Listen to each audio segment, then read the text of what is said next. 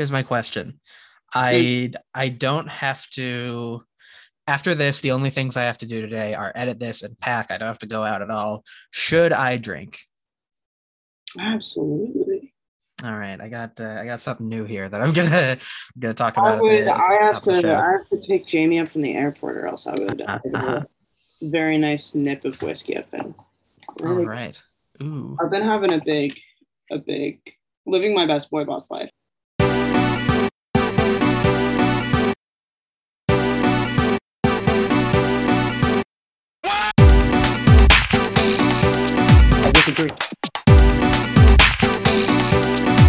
I disagree, Gary.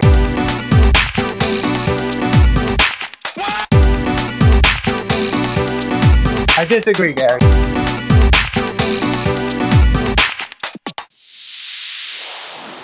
Welcome back to Pulp Friction. It's a show about what divides us. I'm your hostess with the mostest. You can call me Rocky. I we have a very exciting guest on the show today. Brig, would you care to introduce yourself? Yeah, I'm Brig. Um, use he, him, and she, her pronouns. I'm senior at Sarah Lawrence College, unfortunately. And Sure, uh, sure. I'm coming at you from Boston, Massachusetts. excellent, excellent. Mhm. And uh, and uh, if you're listening, you probably know me. I'm Rocky. I use she, her, and other things among friends, but that's not important. Um, and uh, before we get things rolling here, we're talking about Donda, as you know, if you are looking at the uh, the thumbnail thing. Uh, but a couple of things before we start, I have a uh, become something of a tradition when me and Brig record that I break out an alcoholic beverage I haven't tried before. So this, so this is a um, this is an Arizona hard seltzer. Ooh, very fun. Yeah, very, it's, very it's, fun. it's cherry punch flavored, and I'm gonna crack it open on mic here, see if we can get that. Oh, Yeah. ASMR. All right. That's good. Beautiful. It's uh it's 4.6, so a little less than a than a club, Wow. but um so be it. That's nice though. That's a that's a good a good. Yeah, that's a good amount, especially since as. I'm sure you've inferred from context clues by now, we're recording this at 3:30 on a Wednesday. Um, so so 4.6 4.6 is a good amount to have. Yeah.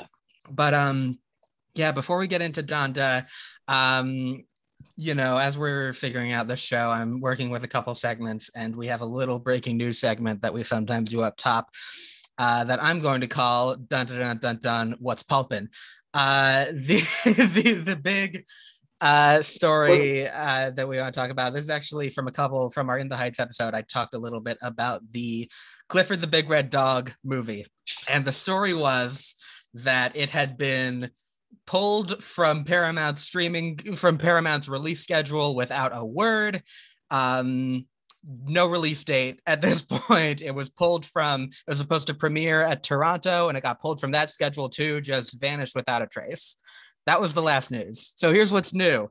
Um, there was a there was an event called CinemaCon last weekend. It's a big uh, convention for movie theaters, and um, you know the uh, the different studios come out and share what they're working on. And uh, Paramount gave a presentation where people had all these expectations. Maybe they do a Sonic 2 trailer. Maybe they do a trailer for, you know, one of the things that they got down the pipeline. They didn't do many of the things that people were hoping for, but what they did do was screen the entire Clifford the Big Red Dog movie Wonderful. at a convention that had little to no children in attendance. Uh, reports on the ground say that as much as 95% of the audience left when the movie started because you don't come to a convention expecting to watch the entire Clifford the Big Red Dog movie. Yeah. I mean, I gotta assume that they were just like, we we have without much explanation pulled this movie from our schedule. We want people to know that we've got something here.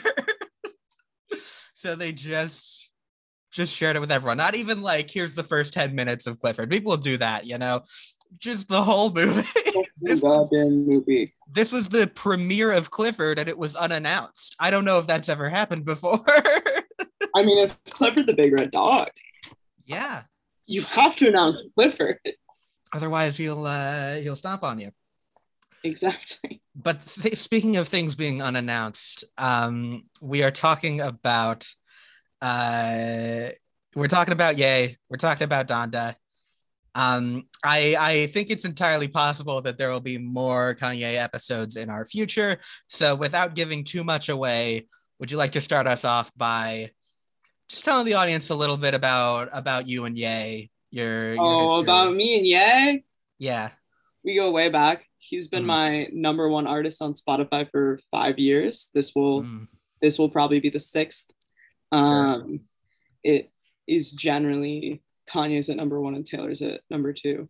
mhm. Um, so that's pretty. That's do with that with what you what you, will with that. But um, Sure. me and yeah, mm, I had tickets to his uh his his Life of Pablo tour in Boston. Um, the tour on which he infamously uh had his little mental breakdown and checked into a psych ward in Right, New York. yeah. Um, so that was was a it was an evening in December. I was gearing up, getting stoked, and he checked into a psych ward, and that's honestly my villain origin story. Um, Sure. I'm in the in the point highest top 0.1 percent. I love this man. Um, Absolutely. Do you remember how you were uh, introduced to Kanye at all? Do you remember the beginning of it? damn, it must have. It was Jesus Walks actually. Oh wow. And um, yeah, I was in middle school. I was really into Eminem. Um, mhm. so I'm listening to it was it was when Pandora was still a thing.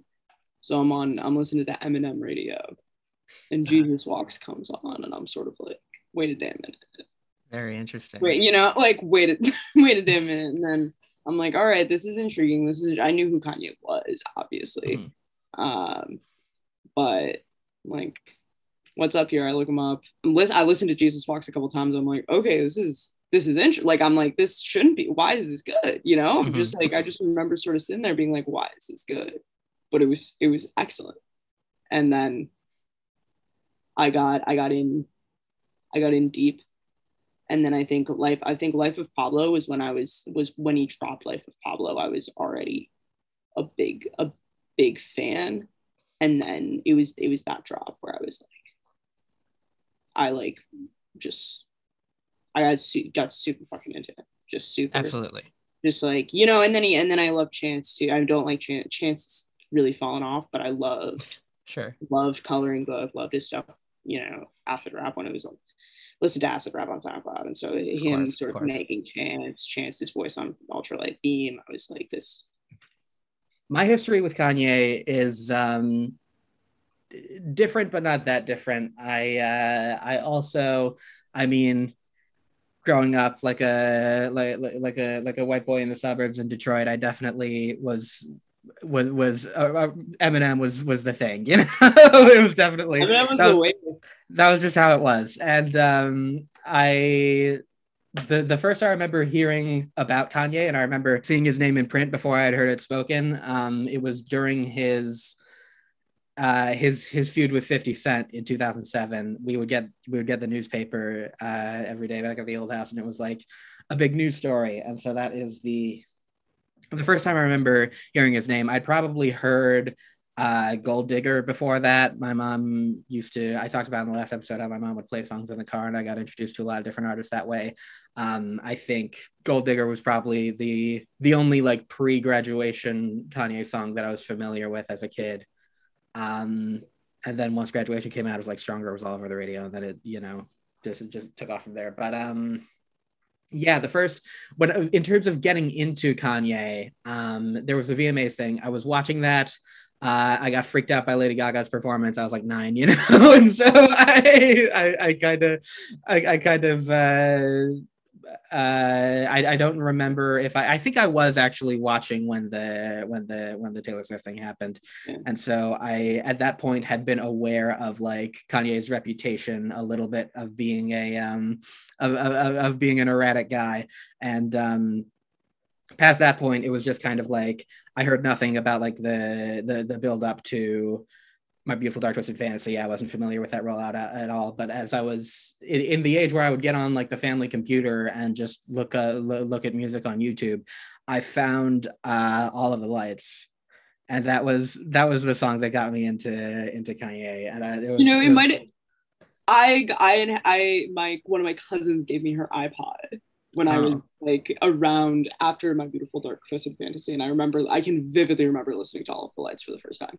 Mm-hmm. And that, I don't know where that lines up with the rest of it at all, but mm, yeah, same. Yeah. And I remember the first time I listened to it, it was a YouTube lyric video. It was not, I don't know if there was an official video at that point, but that was that was how I um how I was introduced to it with the uh Fergie verse included, which I don't think it was on the in the in the video version, but um yeah, there's uh that I remember that being like my favorite song for a for a, a while there, and I was telling people about it, and I was just like I, I got into Ye that way. And then the Yeezus rollout was probably the first album rollout that like that that like I became aware of organically. You know, it was just because because he was doing all this stuff. He was I was obviously I was watching a ton of SNL at that time, and you know his his performance of um, New Slaves and Black Skinhead on there uh, was was was crazy, um, and just the projections on the buildings and shit. That was that was a, a rollout I remember very fondly. And then um, Life of Pablo was probably the first one where I was like, because I didn't I don't think I listened to Yeezus like when it came out. Um, it took a couple of years for me to really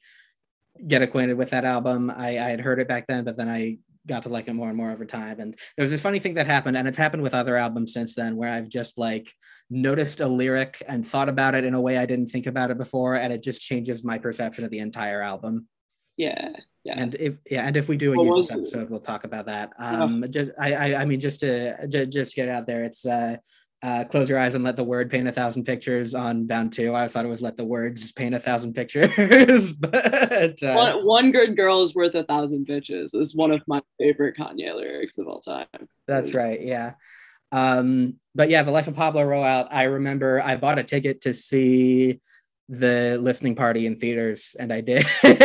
they were they were like doing simultaneous movie screenings. I kind of wish they'd done that for the subsequent rollouts. I know Kanye's kind of moved all digital since then, but I feel like I don't know, seeing it in the theater was kind of a fun experience. It, you know, I like watching it on, on, on this computer that I'm recording on was for these last couple live streams has been like fine, but there's you know there's something about that that was the was special. element of it for sure. Yeah. Yeah, and I just love going to theaters. That's you know uh, famously a thing about me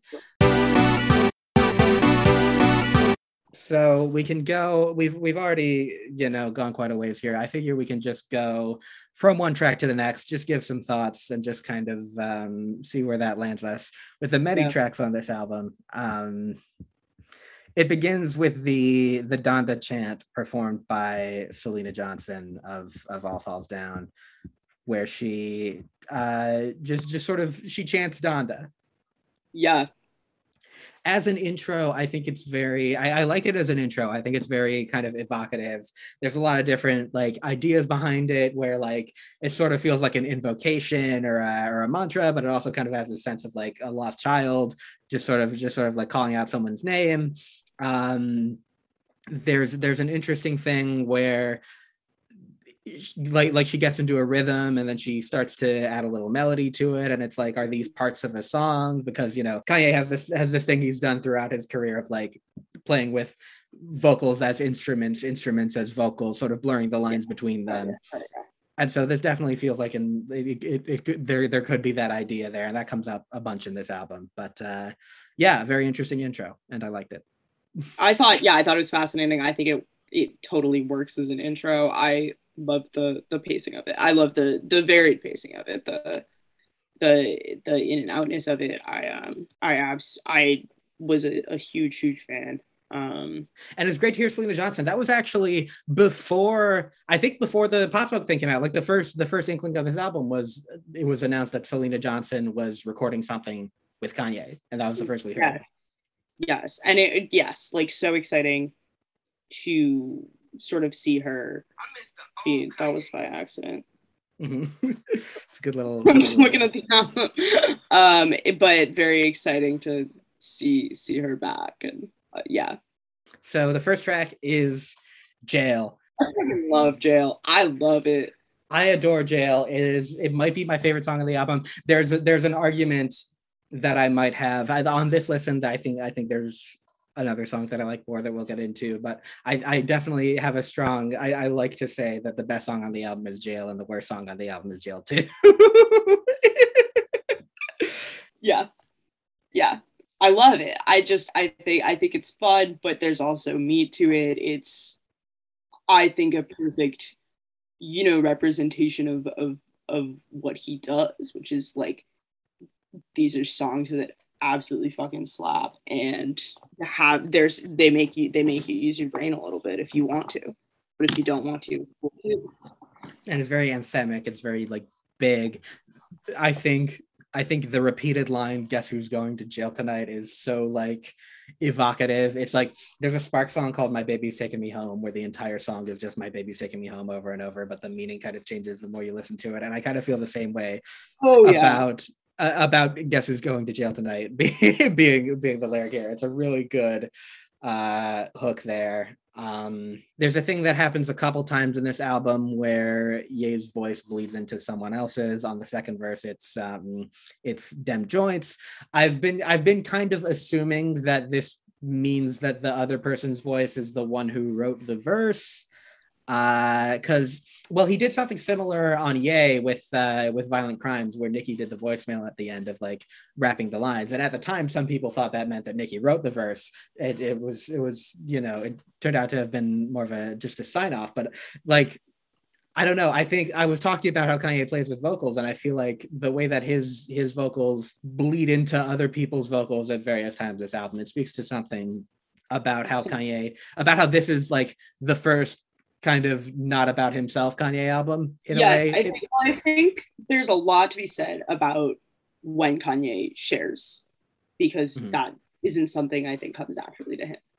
Um yeah.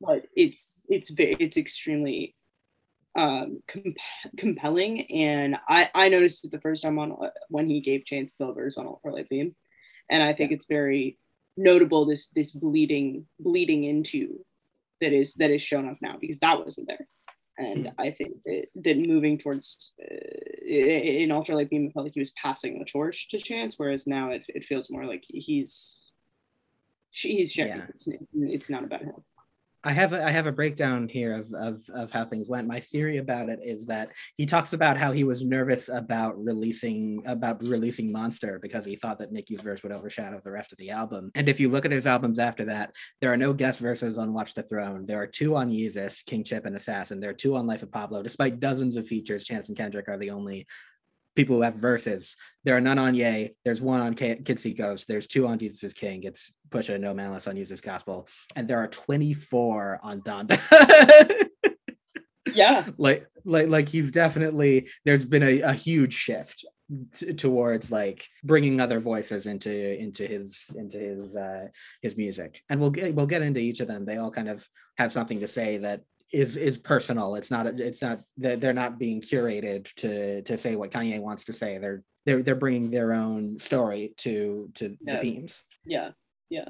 And then um, I I was thinking about what jail is about. Uh, I sort of see it as like a metaphor for spiritual confinement in this version i think the i think the part two sort of adds the element of getting canceled that um has meanings that that it sort of got me rethinking the the meaning of this album once again but i think that my my initial impression was that the song is about being unable to access God, spirituality, and he makes a lot of references to his divorce throughout the song. So it's partially representation of like getting in trouble, and partially just just a state of you know spiritual just just shambles. I think. Yes. Yes. Yes. Spiritual shambles, and then I think he is in the past talked a lot about. um uh, I don't I don't want to say mental enslavement because of the fucked up things he said about slavery. But the time that he did the time that he said slavery was a choice, mm-hmm. which was just the worst. The like shut like you know. Yeah, yeah. He, he had a lot. He had a lot to say about the idea of being enslaved as a mindset, which I still think is a just like he shouldn't. He shouldn't. If he wanted to talk about that, it should have been separate from saying that slavery itself was a choice.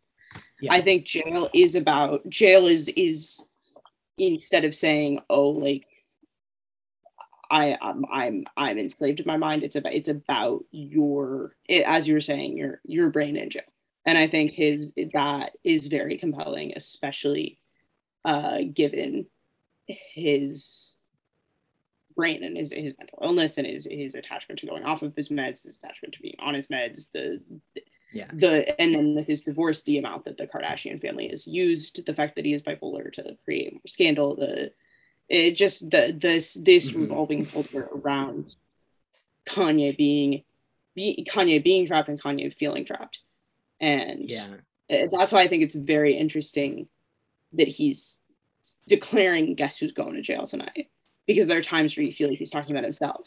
And I think I get like that feeling, that feeling like I I stopped taking Lexapro and started taking Zoloft a couple months ago. And that feeling of being like, yes, fuck yes, my brain's gonna get turned off again is a good mm feeling.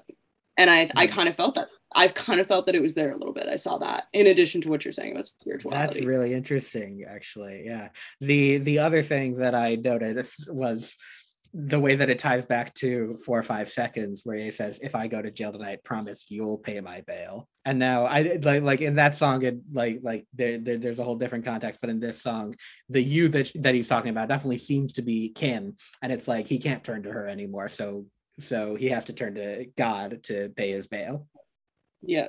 Yeah it's well it's very and just this idea god's gonna it's just fascinating. And then mm-hmm. and then we get into the whole uh larry hoover of it all that is you know.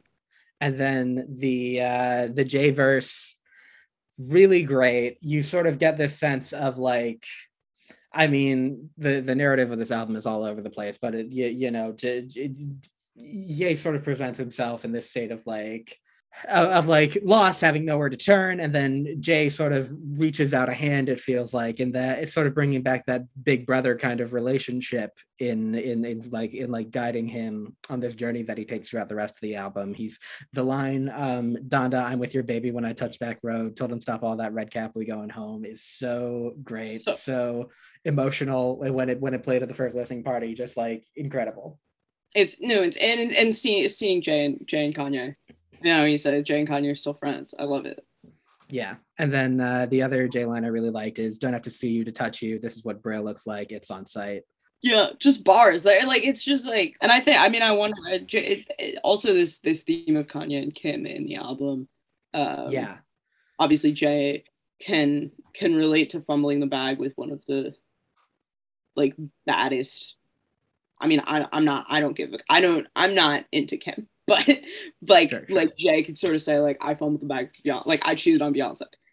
You're getting divorced from Kim K. I think there's yeah. I think there's I think there's I think there's a there's a there's a bunch there too. Absolutely. And then the last thing on jail is the drums, which uh they go crazy, even though he does this same thing on Jesus King on Use This Gospel, where it's like no drums, and then at the end these crazy drums kick in for for for like a, an outro.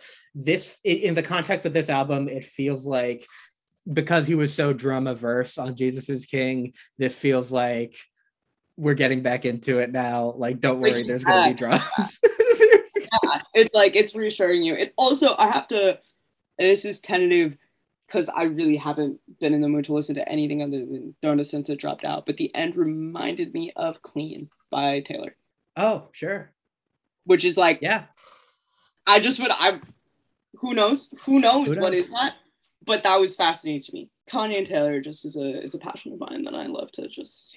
Yeah, could be could be another episode as well. Exactly. Well, I, I'm just I'm curious to see if she has anything to say about that because it was very similar and um, yeah. that was very interesting to me. Mm-hmm. Uh, second track, second, third track, second song, God Breathed, featuring Vory. I like the instrumental a lot. I, the the 808s go crazy. It's got these these Yeezus vibes with like the, the, that crazy like vocal sample thing that comes in and out. Um, mm-hmm.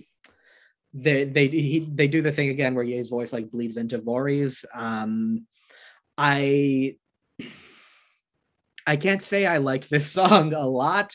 Um, I didn't dislike it in this on this listen. I, I gave it a three out of ten, but I don't actually like. I, I don't dislike it. Actually, it's just like I don't like the hook.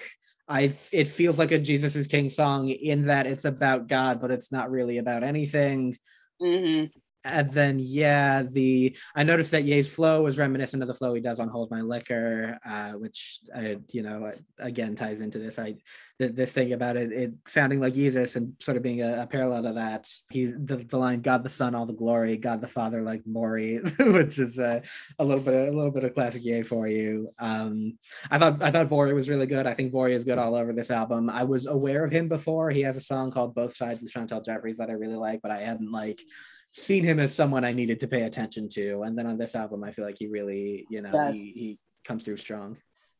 No, album definitely changed that. I it, I thought it was fine. I was like, this is, I think three out of ten is accurate. Um, I think the the weird thing with Kanye is that a, a three out of ten with Kanye is very different from a three out of ten. Like I I think that I think uh, God Breathe, I wouldn't choose to listen to it, uh, but I also have not skipped it yet. Yeah, it, it, it's part of the experience. The one thing is that like the entire back half is is an outro, and like it's just Gregorian chanting for two minutes. It is, and it I don't. It's it will take a couple more listens for me to decide if it works or not the listen the listen during the workout it didn't work for me like when i was like i'm gonna listen to this and lift i was like this is not doing it for me anymore I, I think it would have worked on like a more if it was mostly a traditional hip hop sounds album and that was the part where Gregorian chants came in. I think that would have worked.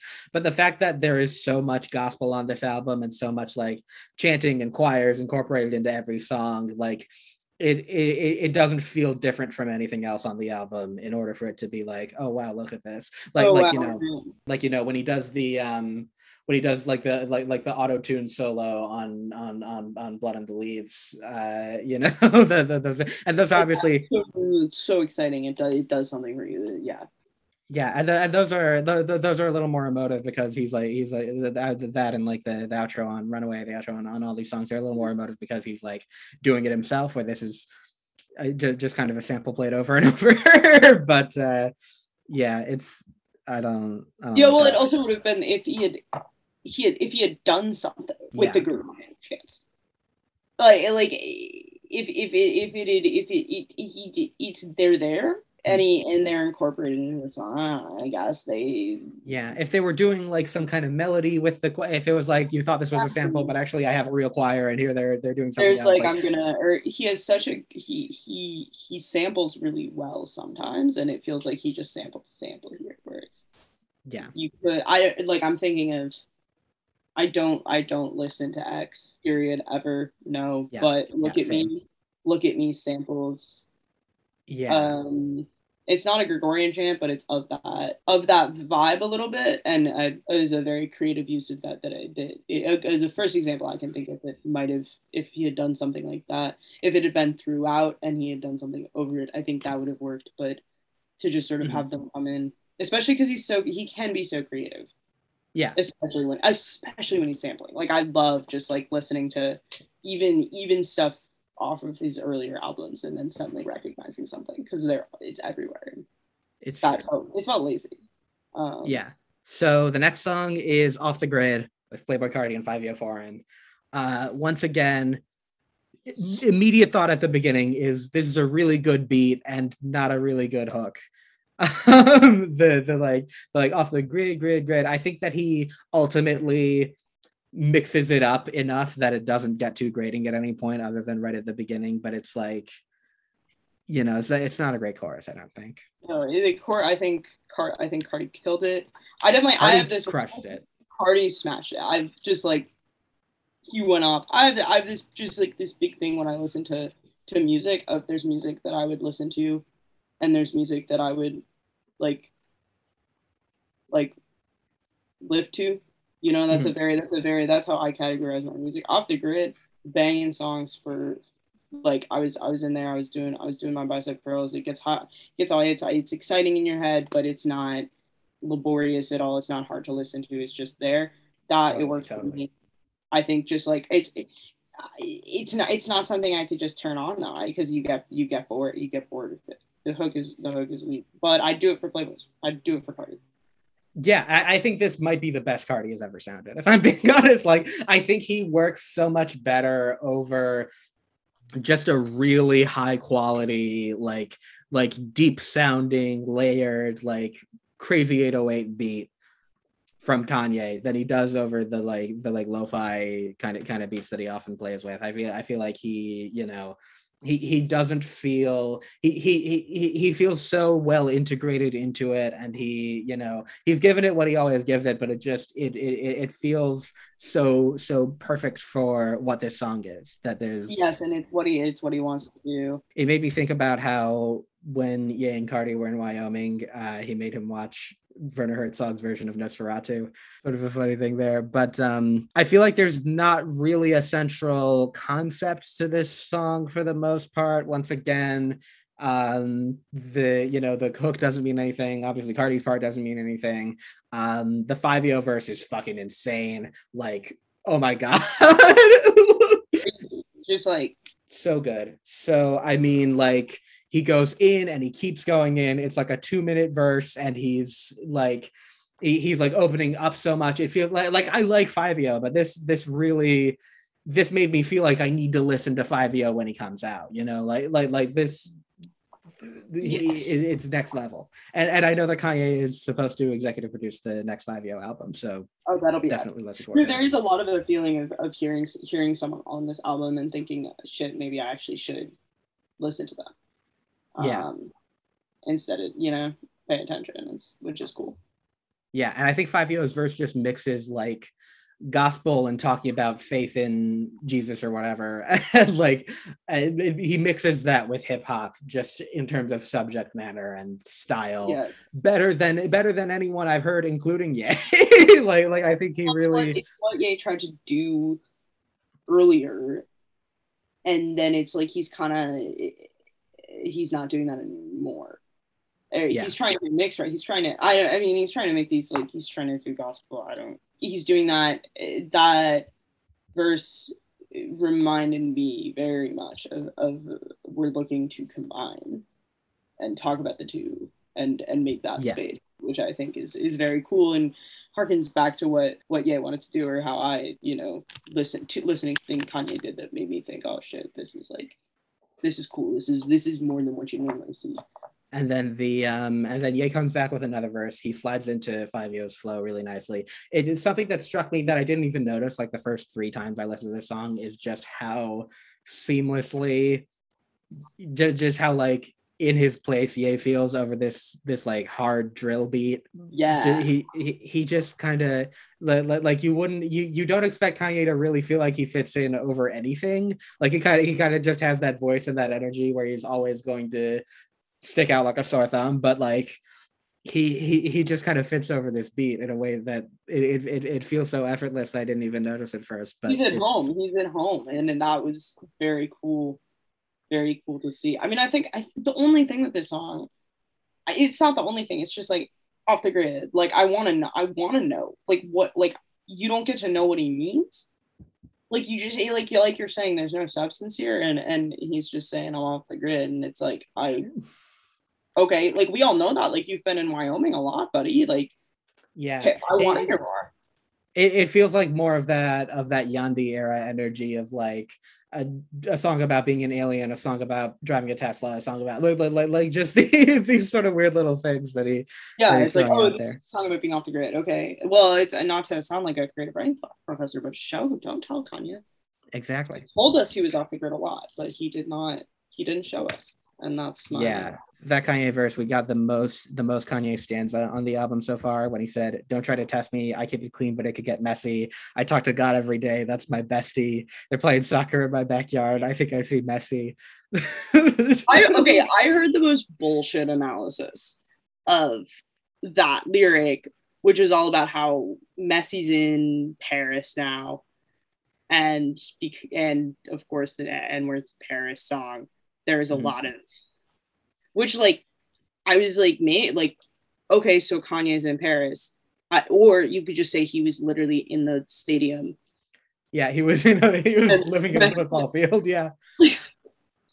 like, and I do. I think um there's just a lot of go talk here. I think it was also mm. just like like about nodding to Messi here, and you know, and then I I run with the Bucks boy. Giannis. Um, yeah, this is a really like nodding to nodding to I'm a I'm a go, you're a go. Like yeah, it's a very combative verse from Ye, which he he's really he he's a lot angrier on this album than I think I noticed at first, and certainly than I expected. He he he he's he's shooting at vague enemies. He's potentially shooting at Drake, uh, mixing the, the the gospel lyrics with like the the braggadocio. It, it it just sort of emphasizes it sort of emphasizes how the song isn't really about anything and also how he's still doing the he's he's like still kind of doing the jesus is king thing but like all his other messiness is like is like packed into it now. Yes exactly. Yeah and he even says he says she fell in love with me soon, soon as she met me. We both got a bag but mine is more heavy as if he's like he's like dissing his ex-wife because he has more money than her no, it's, well, so it's like it's like he's dis is he dissing her for for having because he has more money, which is also funny because he uh, that seems likely because like there's so much on Life of Pablo about him bringing in bringing in a lot of money. Um, yeah, and so I think Emoji that just shut down the app store, etc. Emoji just shut down the app store. Um, so you know, it's definitely it's definitely interesting.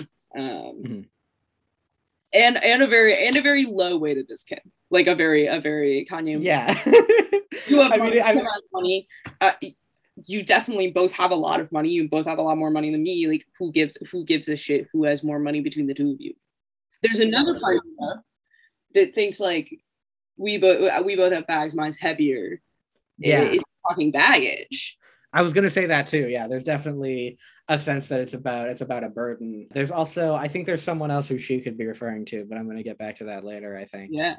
But yeah, overall, and the and the rib joke at the end is weird too. But overall, this is a uh, a pretty strong track. I like it a lot. I I think I gave it an eight. Yeah.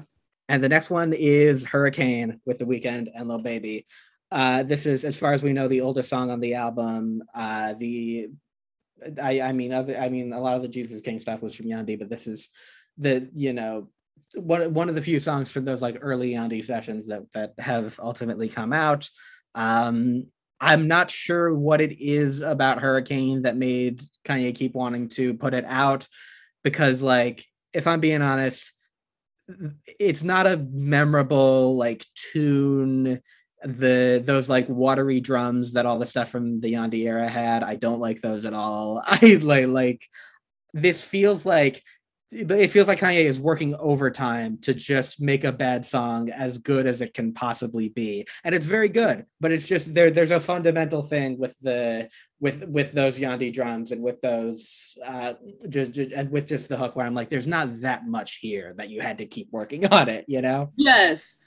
That's my thing. I so I loved Hurricane Unreleased. I like I like I loved it so much. Mm-hmm. And I feel like he just kept it, he just kept it too long. I think he like really he wanted to do something so powerful with it and he just held on to it too long and revised it too much and cuz I ever ever almost every time I've listened to this album Hurricane has kind of come and went. And I'm sort of like I really thought I really thought it was going to be my favorite song on the album. Like I yeah. really like, and I don't think it was bad at all.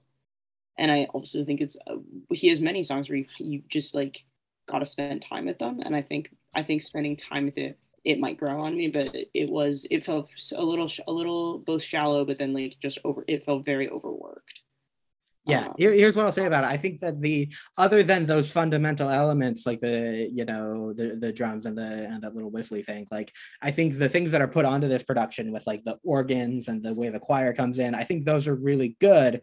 It's just like i said it feels like you're kind of piling on to something that you're not confident about. Um and uh the Weeknd kills it. The the the chorus is really evocative. I don't think i've worked out necessarily what it means yet, but it, you know, it, it definitely feels meaningful. Lil Baby's verse is amazing. Um, the first two lines on here, just I again another thing that I listened to it a couple times, didn't even process it. Walking on the bridge, I threw my sins over the deep end, sipping till my stomach hurt. This month I done lost three friends. Crazy. Great verse. I was this, I don't I did do not listen to Lil Baby, and I was like, okay, like I I guess I should. um, yeah, has always kind of always kind of struck me as like I tend to. It's hard. It's hard if you're a rapper with Lil at the beginning of your name. I really, other than of course Lil Nas X, it's really it's hard for me to lean into it. But it, because, Yeah. but I was like, okay, I'll, I'll give him. I'll give him a try. yeah. I instantly disliked uh, Lil Baby's voice when I first heard him, and uh, and uh, I, I I just you know it's taken time for him to grow on me, but after like seeing what other people say about him and just sort of listening to obviously the you know he had probably the most effective of the of the many songs that people tried to put out during the protest last summer. He probably had the one that like kind of worked a little bit. Oh i don't know. I, I i definitely feel like i'm in the Lil Baby camp right now but i don't know if i'm gonna listen to him the the, the subject matter here the, the, this feels like one of the more like meaningful songs on the album in terms of it being about like walking out into unexplored kind of risky territory with with faith you know questioning whether you can have that faith and and, and trying to trying to move forward there are a lot of goofy moments in Ye's verse that mm, mm, mm, mm, mm, the uh I do love that. Yeah the made the best tracks and still went off the rail the everybody hurts but i don't judge reynolds line. Those, those are some some eminem quality That I, that one I was in the I was I was listening to it and I heard that and I hadn't heard it heard it and I was like Jesus like you you did it. And I don't know what it is I don't know what it is about mm, mm, mm, mm, mm, but I that that that gets me going that yeah but I, I just feel like beyond those the, the those like goofy moments, which I do think are, are fun and like add character to to his stuff. It, it it finds him like reflecting on getting caught up in fame and like again addressing his his divorce, maybe even hinting at infidelity, while sort of positioning himself having all these doubts and kind of moving forward into the abyss in a way that like, like, the busiest the most revealing line here in my opinion is alcohol anonymous who's the busiest loser heated by the rumors read into it too much. Like it, it's a very meaningful verse from Ye too you know despite it's all the it's it's yeah. well to hear yes to hear him talk about AA and I think well it's like it's that's what I'm saying and it seems like a song you actually have to work you know you can have a song where he's making he's it's goofy but but then when something about it it strikes. Um and it also is just very funny to me um not to be a recovering theater kid here but to have it I hate myself for saying this to have it be conquering a very similar stuff as the song Hurricane in Hamilton. Um, oh not interesting on purpose. There's I am not gonna let that be on purpose because i don't know I'm not i'd believe it I just like can't say I feel too thrilled about having just brought up Hamilton and um I I but it's it, it, it I mean and maybe that's just because her like that's what you think about that's what that's what you think about with Hurricane but there is the now I'm gonna quote Lin Manuel Miranda so it gets worse but the in the eye of the hurricane there's quiet. I think that you can sort of see that concept is is latent latent in the song um which is cool and I really hope Ye isn't doing having anything to do with Lin Manuel Miranda because that would that would be so funny. I, I I there has to be a darker timeline than this one where that's happening. I can't I can't let us be in that would prove we are in the the darkest timeline. Would, mm. I feel like he he he just has an innate sense of like what sounds good and what doesn't that would prevent him from putting Lin Manuel on a track. from letting Lin near anything he did. But the connect the connection's interesting. Um yeah, be it be it intentional or not. Yeah, I, I do think that's interesting, and I think that um, against all odds, I do like this version of Hurricane, even even though I just I don't like the bones of it. I just think that you know. And it feels like he's piling shit on top of it. I just, you know, the the the the quality and the vulnerability of those verses to me sort of brings it brings it home. Yes. Well and his his ability to be vulnerable and hilarious.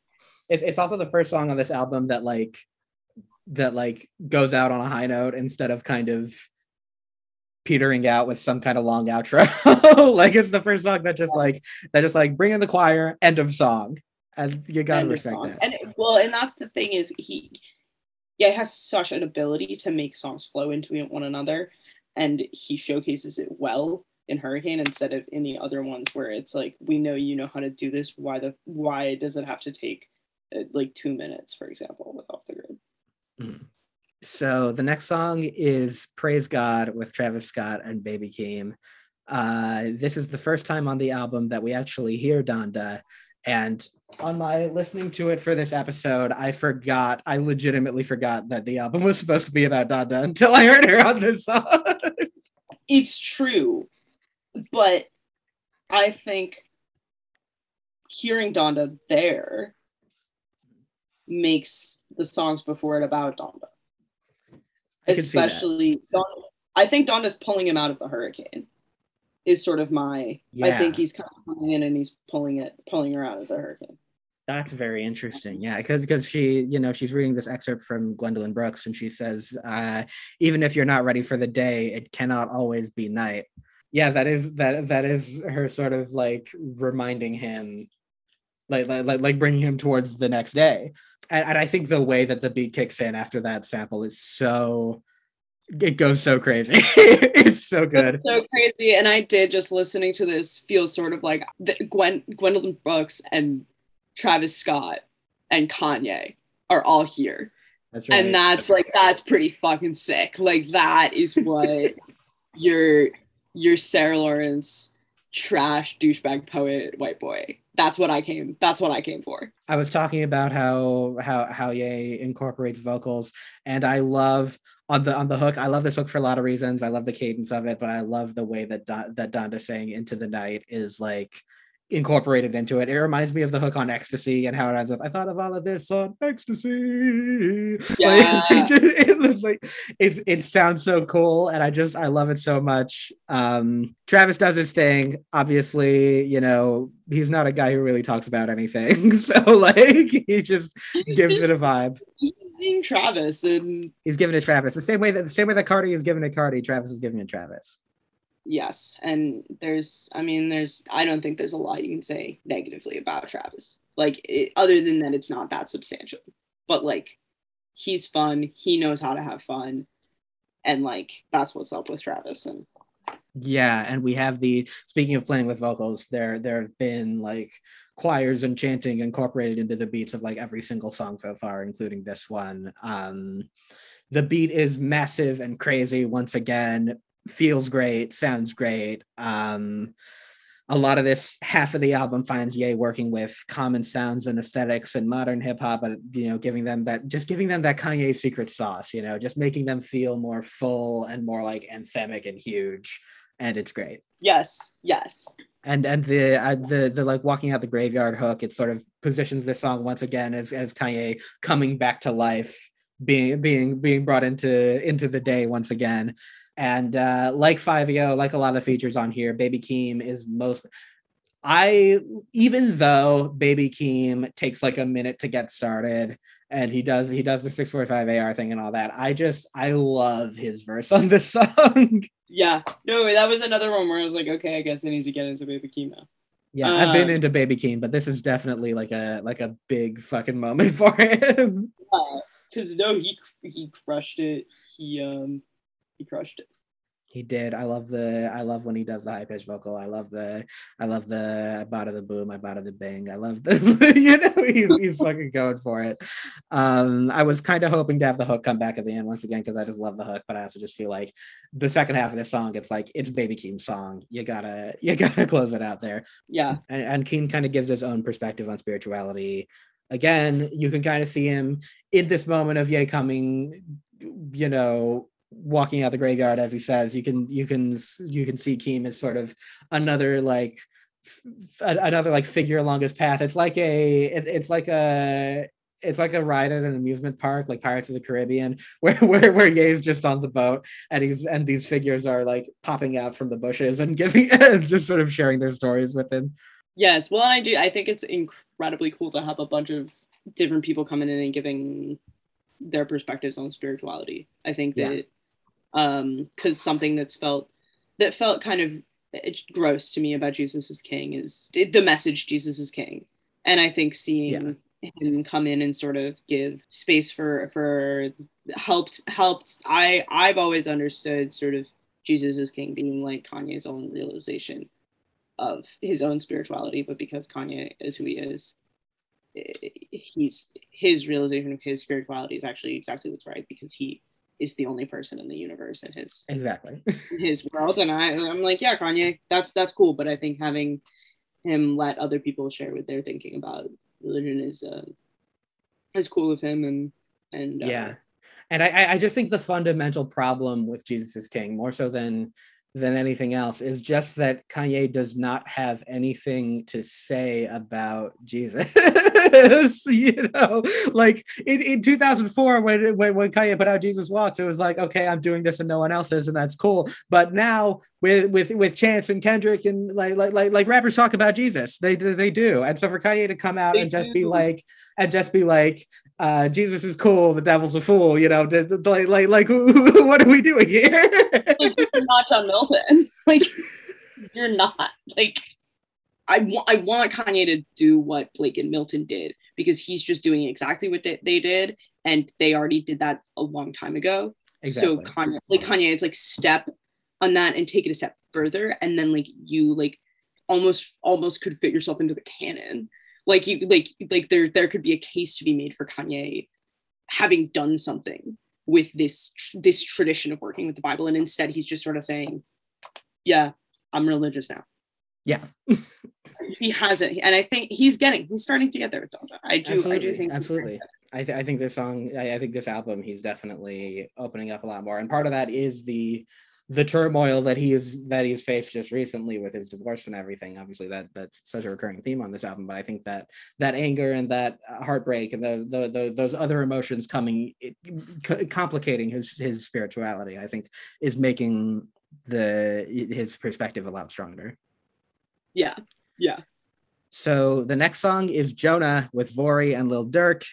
Um, probably I would say weakest on the album so far. Uh, kind of I, I can never remember it. I like the uh I, I like the the Durk verse and the fact that Durk has just been through so much shit with his with his yeah. best friend dying and his brother dying and like the like, like you can feel that pain come out in the verse um and i think Vory is great too but it just it's it doesn't stick with me yeah the only like the only thing i think worth thinking about with jonah is that it's named that it's called jonah um yeah i didn't even think about that i like I, this is new i don't i very never have been to church in my life and suddenly have to read the Bible for Bill. So I'm mm. uh, unlocking those tidbits of, of religious information I remember. So that that I was sort of like, okay, that's interesting. Um, don't haven't yet haven't yet figured out like why, you know, why Jonah, but um. Yeah, well, I, I guess Jonah is another figure like Lil Durk who has been who, has been sort of beaten down by life in a lot of ways. And I guess they're both. Oh, hold on. This says that the track is a tribute to Jonah Ware, independent artist in Louisville who was shot and killed on August 8th, 2020. Um, oh. I kind of don't so buy that. I kind of feel like I kind of I kind of feel like there's the like the biblical Jonah is there's has gotta to be, be part there's of this. gotta there's and it's also I mean it's just interesting. Um, this is about the album a little bit more as a whole, but the having Jonah, which is just a name, it's called Donda, and then 24, which is obviously Kobe. We'll get there, um, and then Donda. I I just think that's I think that's very interesting. This mixing of oh interesting um this just this like th- this one namedness and him sort of moving to be wanting to be called Ye is interesting. I think wow. there's a case to be made for Kanye talking about himself as a Jesus figure. I guess is what I'm kind of trying to say. That and we've known since he did this. But um, I'm I'm I'm just interested in that. So I'm I'm, I'm interested in this. Like you have nouns, right? Mm-hmm. Jail, and then you have actions. God breathed. I'm off off the grid, and I think that's very just like there. Oh, and Junya. Junya is also a name.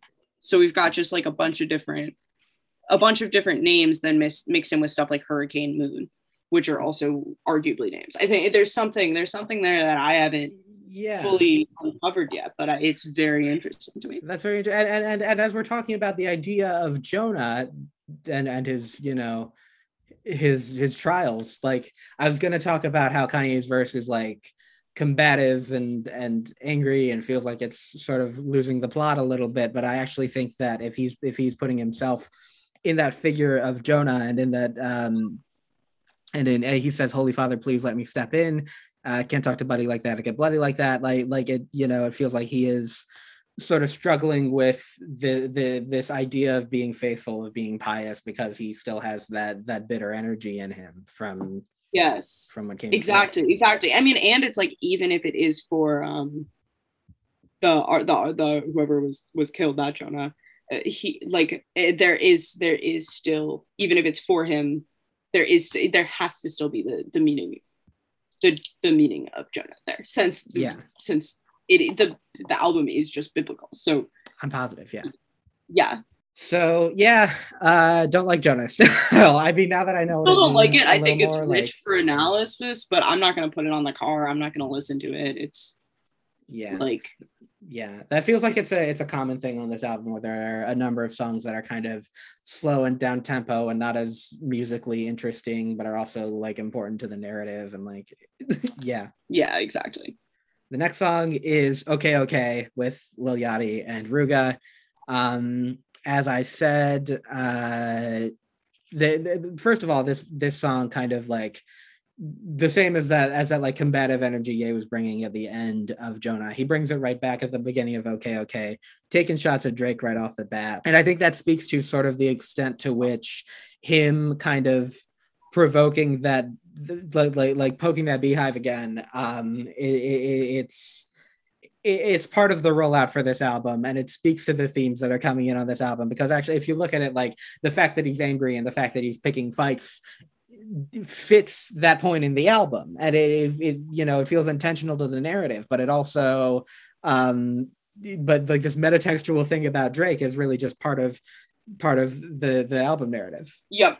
No, that's exactly, exactly, exactly what I'm thinking. That Drake has become a character in this. Um, it's true he's part of the universe he's part of this universe, which I think is fascinating because it's kind of Kanye like like being able to understand that his life is what he's living is one thing, and then he has this life that we are all consuming and you know devouring. So interesting. It's almost like I don't know. It's like we know the bi- the Kanye biopic will come eventually. We all know it's going to happen, and I think that Kanye is Yeah. kind of acknowledging, not necessarily like I think he's acknowledging like there's him and there's how much he as a person cares about Drake, yeah and then there's the fact that Drake, he, him and Drake are, are taking shots at each other, and it makes people more excited to listen to Donda and to listen to Loverboy because they're going back and forth, and so he knows he kind of has to do it. he, he's nodding to moments. And there are a lot of things on this album that very much feel like they're integrated in a way just to be like like having Jay on on on jail. It's a it's another moment that's just like this is clearly meant to be part of the Kanye narrative. This is the return of the throne you know like like like he's he's he's planting these chapters to be to be part of the the the, the tome of of kanye's career which is again him as a as a Jesus figure. Um, that's true that's that's funny really into this. I'm Mhm. I'll probably end up writing a conference paper about it this year because fuck it. So yeah there you go. getting into okay okay another weak hook in my opinion not not not very memorable. Um i like the production here. I lost my mind like i said when yachty came on during the second live stream. Yachty this isn't it's a revelation for yachty just in that yachty isn't often giving it his all as a rapper you know like like like he's uh you know he, he he's he's really putting into it right now he did have uh, a good mixtape earlier this year. He has been kind of moving in a in a strong direction, but it's just like he, you know, he he comes through on this track. Not the most memorable verse on the album, but I think he, you know, it's it's good. Yeah, he he managed to reach some depth that I didn't really know he had or wanted to have. Yeah, I always thought he was just into making bops, which he does, but it's cool to see him scratch the surface a little bit and really do something. yeah. And the Rooga verse, I don't know. I, I I think it's the verse that probably suffers the most from Kanye's no cussing policy.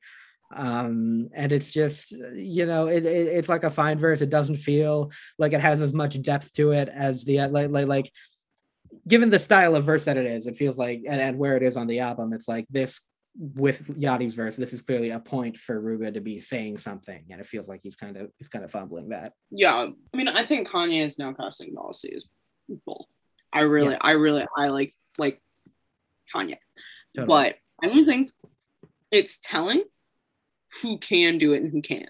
You know, and I I do sure, think like sure. I think that's a no. But I've I've had plenty of writing teachers, you know, sort of be like, yeah, of course you can write dialogue where people swear, but you need to know why you're going to do it. You need, there needs to, do you just, are you just saying it to say it or are you saying it for a reason? And I think that while it just strikes me as kind of dumb to say that people can't swear on his album, especially given, you know, given the kind of music I mean, like, like you're such a fucking hoe. I love it. You wrote that, and now you're gonna tell people they can't swear on your album. Like, uh, but I do think it's telling how talented people are and how capable they are because it it is a crutch for creative people in, yeah in general yeah. i think and i mean and i mean kanye censors himself on this record just to just to talk about how yes. how bullshit it is like even he's not really not really doing it but um, um but yeah, there's definitely. I mean, there are people like the LOX and you know Griselda. There are people who clearly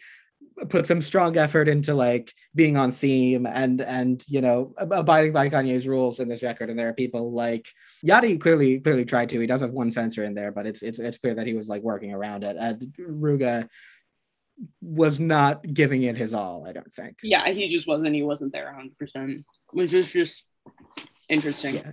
And if he had been on a vibier track like Junya, the one coming up, like that would be fine. But it's you know this this this it, it felt like a moment that was clearly designed for him to like say something, and he mostly does. And he, yeah, yeah, I did. I mean, I think that's just another thing about this album that's interesting is that there's just a clear divide between tracks that are supposed to say something and and vibey tracks.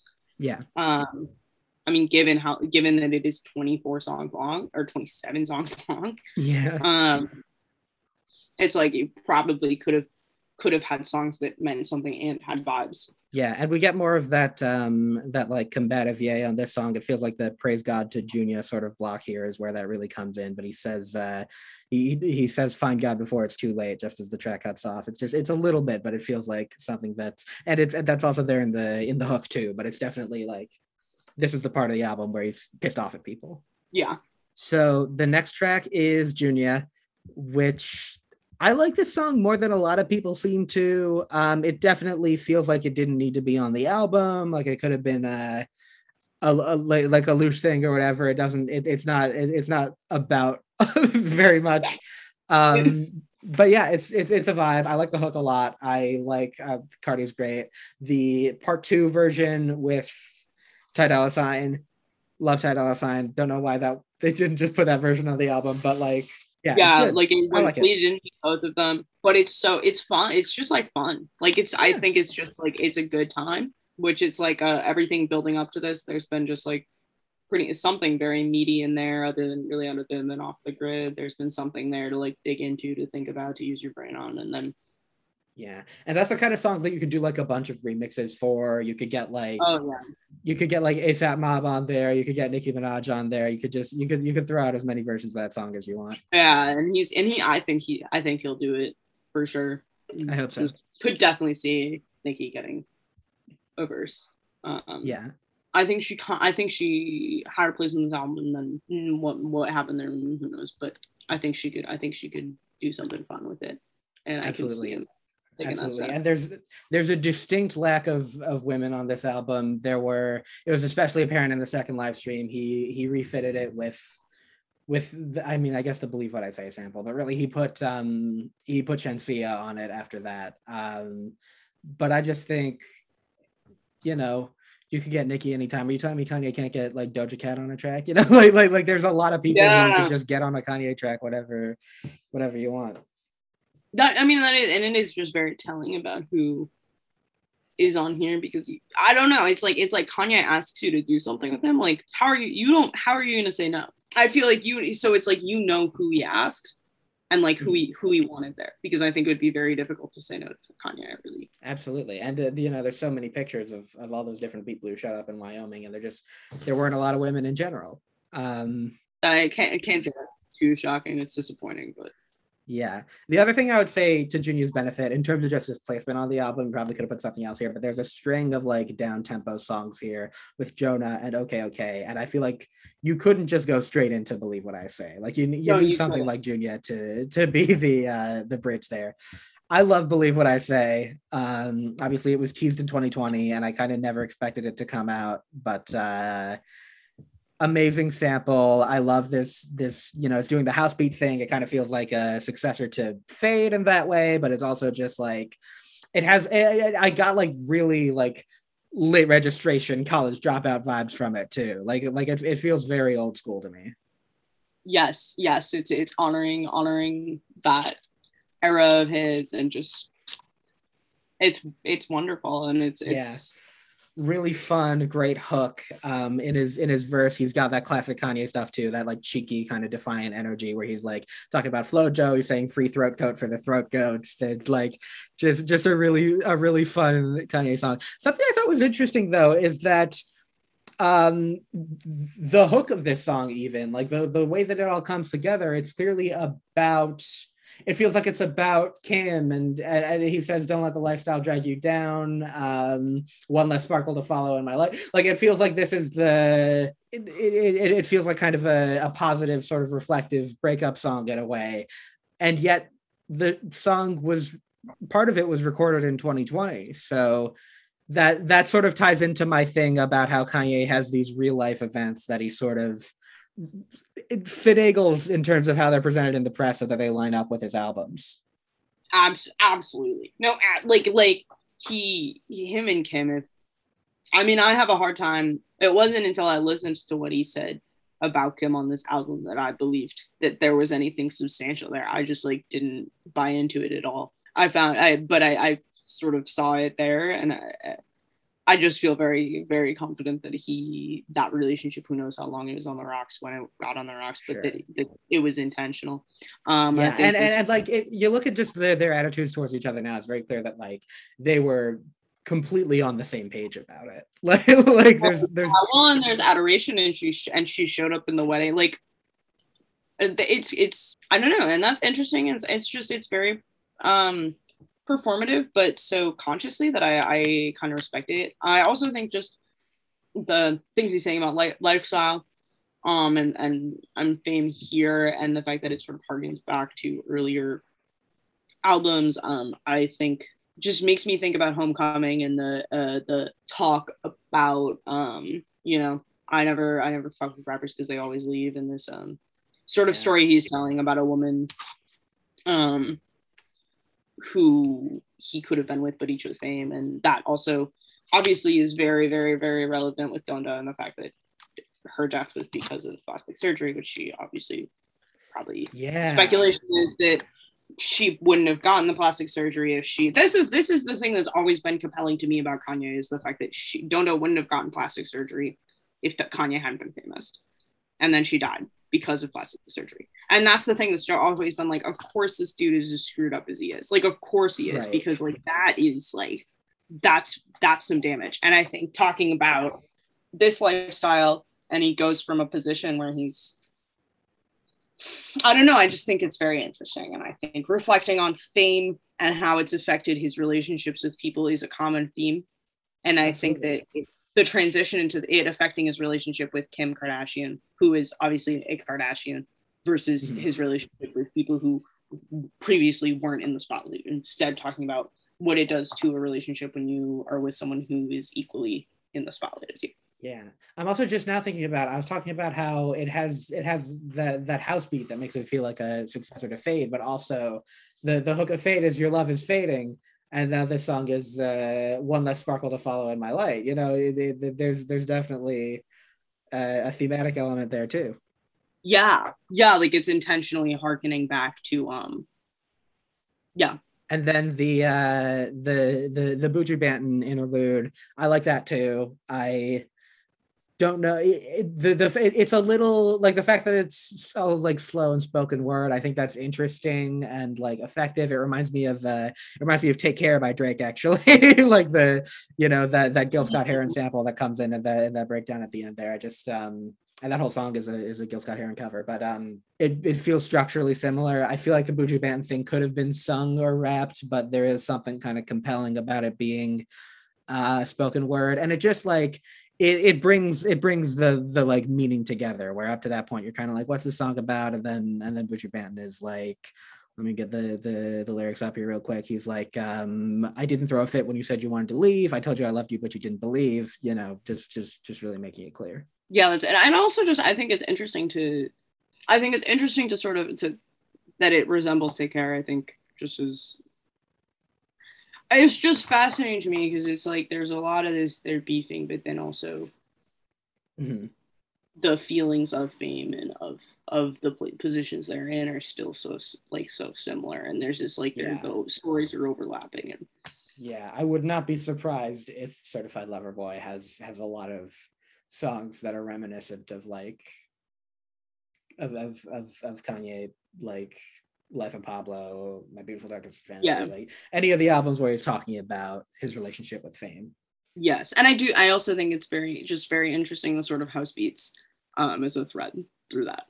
Yeah, absolutely. So the next song is 24 uh short gospel track gives a sense of of it being an interlude kind of but uh obviously it is a full length song uh i feel like this is stronger as a gospel track than most of the stuff on jesus is king it's you know it's um it's probably like really at about the same level but it just it has more meaning in the context of the album and uh yeah i think the fact that it's um i mean i'm i'm assuming it's for kobe um, given that it's called 24. Um, and I think that that just makes it more meaningful because it's this the spirituality there is is sort of about something and for something. And then obviously the nodding to kobe bryant definitely adds to the theme of um goats on this album. And then i think unintentionally adds to the theme of of uh, cancel culture on the album because kobe of course um was a rapist and yep.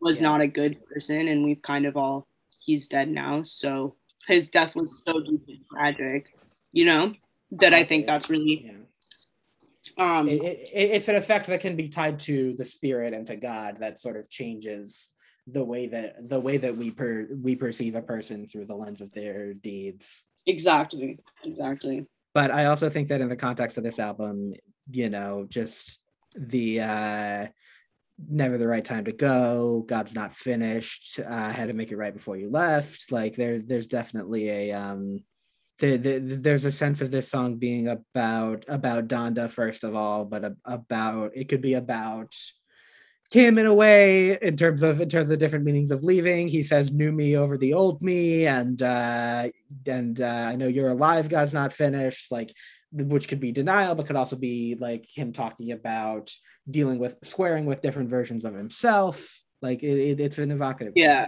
Yeah, I know. I thought it was very. I mean, I think like talk about mommy issues. The number of times you have no idea if he's talking about Don Dark Kim, I think is yeah compelling. Um, or God, or God. It's so interesting, and I like, um, yeah. No, the I know you're alive and God's not finished. Really, really just hit me. Um, and then the the Kobe Bryant element of it, which I just I that's I mean it, Kobe's death has been so present on like most of the rap albums that's come out since that have come out since his death. I think it's um obviously really sticking out, but something to me, you know, following basketball, seeing um players break records that Kobe set, you know, um, is a very weird feeling of sort of like, and that remind, I know you're alive and God's not finished was an interesting sort of looking at like a legacy that is cut short. Um, yeah, that really, really struck with me, made, made me think. And I think, I think the other cool thing about this entire album in is showcased in 24 is that it's about God and it's about Donda, it's about Kim and it's about Kobe and it's about grief. It's about like it's a it's about yeah. grief. It, it's one of the very rare moments on this album where all all the different themes and ideas that he's talking about feel like they're one thing. They're one thing right there, and it's access. It's it, it's accessible too because yeah. it because it's about so many things. It's like it it could it could hit home. Whereas I think a lot of times because Kanye is Kanye, it's hard for him to be relatable. Absolutely. The next song is uh, Remote Control featuring Young Thug. Uh, definitely, I would say the the most inscrutable uh, song on this album. That's the energy Young Thug brings. That's the interesting thing, though, is that a lot of these songs feel like Ye is working the artist to get like the vibe or the meaning that that that, that he wants to get out of them. This song is definitely feels like Kanye is conforming to Young Thug's energy. Yeah, yeah, and I, I mean, I feel like you kind of. I feel like that's what young. What you were saying. That's what Young Thug does. Yeah, this is also another song. This is like off the grid. This is a song where the hook is just like I, I got it on remote control. it, it did like I thought it was cool. I mean, Yeah. I, I thought it was a, like very. I mean, it's like I feel like it's frat basement music. Like it's like you can't really fight with the fact that it's like I mean, because it's young though, you know, you can't. Eh, it, but it, there's a lot of meat to this album, but there's also a lot of moments where there's where there's not any, and I think. I do think that's kind of I do think that's cool too though because it acknowledges that sometimes you, you need a little bit of a, of a little bit of a break. Um, yeah i, I kind of think this song is great. I really like the just the x-files thing with like the with like that whistling on on the hook. Um the you know I, I was in my hovercraft uh the the, the Thug's verse is really good. Uh and then of course the Globglogabgalab shows up at the end I'm just I'm just fascinated by the amount of like gibberish on this on this album. I gotta say, I think that's that's fun. That's like Yeah. that kind of- and he's done a lot of stuff with like you know he he obviously does these like reference versions of songs early versions where he'll just be like muttering for a while and then sometimes parts of that will end up on the versions that get released he obviously he had the he had the poopity scoop and he had the um the you know the gun ad libs that he was doing on the on the Kids See Ghost era. The the Globglogabgalab is an interesting uh first of all just because i mean it comes from my my my belief is that it comes from the video game donkey video of him reviewing donda and you know every every every every track is some kind of bit. And i i, genuinely think that someone showed kanye that video and he was like i'm gonna put that on the album.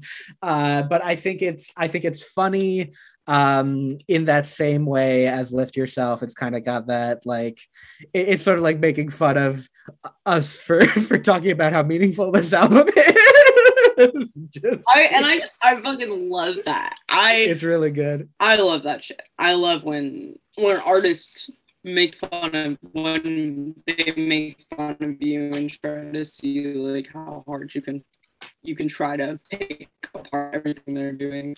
Just make you look stupid. I love it.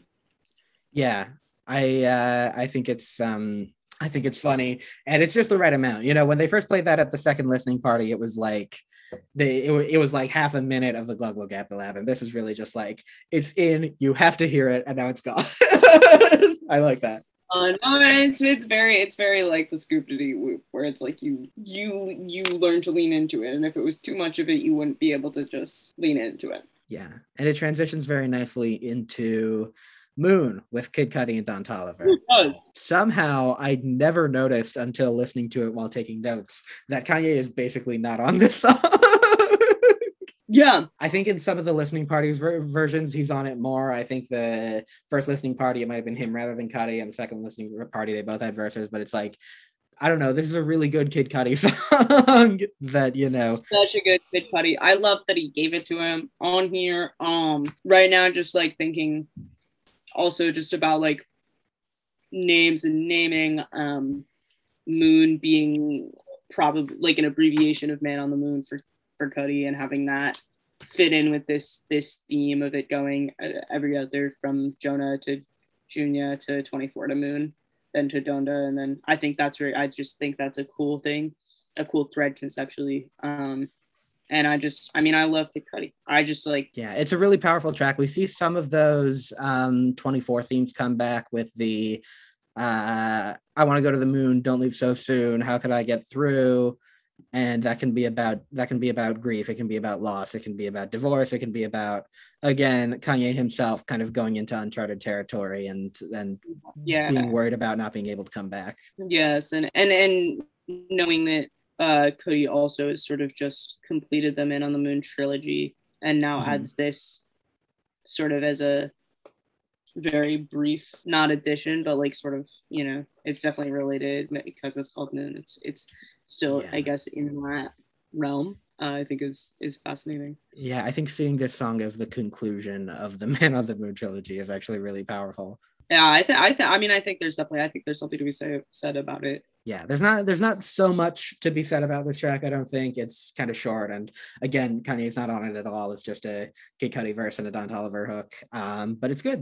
it's good and i do i mean i think that in talking about kanye sharing giving cudi just like giving cudi a track is cool um, Yeah, and it's interesting how the track that is so Kid Cudi vibes transitions directly into the most Kids See Ghost song on the album, which is Heaven and Hell. Oh Hell. yeah. Oh yeah. Well, it's a not. It's a not. Well, because if we look at this as like sort of a sort of Kanye's story, Mhm. right? With this starting with Jay Z, then it's this is a nod to what doing Kids See Ghosts did for him and his career. And Absolutely. So interesting. Heaven and Hell. I adore this song. it's so good. I love it. yeah, no, it's just it's it's bomb. It's fire. Yeah. Um, I- incredible beat, incredible drop like halfway through. Just well, it's very. It's, it's just very See Ghosts. and It's it's it's just cool. It's like yeah, it kind of also occupies like a like a feedbacky space on the album where like in a sea of songs with features and like and like big changes and stuff. This is a solo rap track of Kanye, and it's also really aggressive and really incredible. Oh, it's he's. I mean, he's he's very aggressive. He's very angry in this album, and I think there's a lot to be said to that for that. And he also gives himself um this is the midpoint. the flow that he does speaking of like calling back to earlier things it's similar to his new body flow and it's also similar to the two words flow from college dropout there's actually even more so like if you if you listen to the verses back to back there's like some very it, it, it's clearly like a specific we're going to do the same verse from two words. Um and uh, you and this is him kind of confronting his demons the world's demons using faith as a as a as, as, as a shield sort of this sort of this is you know him kind of kind of fighting back in a way uh and then and then the sample the sample in the after the drop after the insane drop says heaven and hell is on earth there speaks to the notion of of you know having having to take an active role in in in how you live your life and and you know salvation and quote unquote salvation and quote unquote damnation both being found in this life rather than just something you passively wait for. Totally, totally, yeah. great track uh one of my one of my 10 out of 10s it was No, it's it's absolutely.